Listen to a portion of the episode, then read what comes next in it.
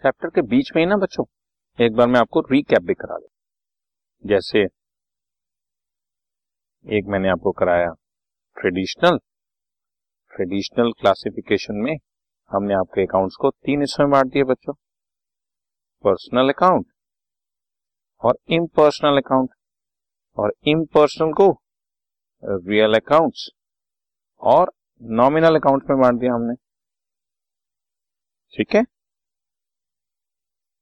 जो रियलिटी में एग्जिस्ट करते हैं रियल अकाउंट जो पर्सन से रिलेटेड है पर्सनल अकाउंट जो सारे इनकम और एक्सपेंसेस है नॉमिनल अकाउंट सारी चीज़ें इसके अंदर ही कवर हो जाएँगी। और उसके लिए रूल भी आपको दे दिया।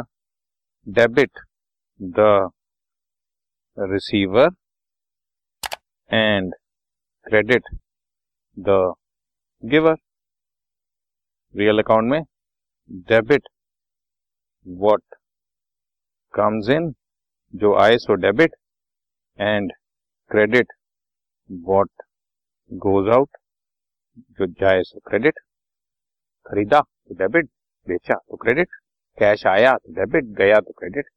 और नॉमिनल अकाउंट में debit all the losses and expenses और credit all the gains and incomes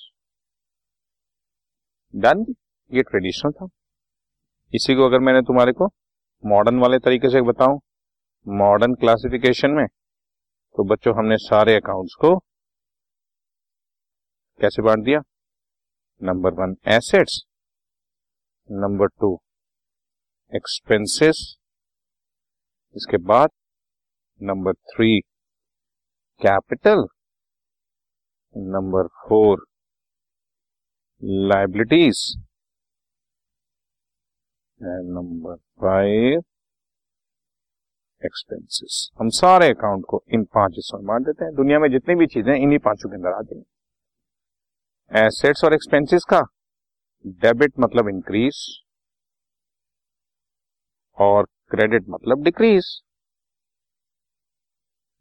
और कैपिटल लाइबिलिटीज और एक्सपेंसेस का डेबिट मतलब डिक्रीज कम हो रहे हो तो डेबिट और बढ़ रहे हो तो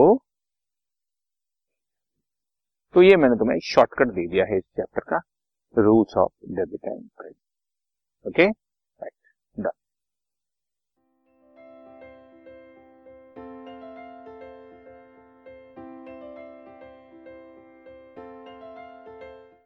this podcast is brought you by Hubhopper Shiksha Abhiyan अगर आपको ये पॉडकास्ट पसंद आया तो प्लीज़ लाइक शेयर और सब्सक्राइब करें और वीडियो क्लासेस के लिए शिक्षा अभियान के यूट्यूब चैनल पर जाएँ।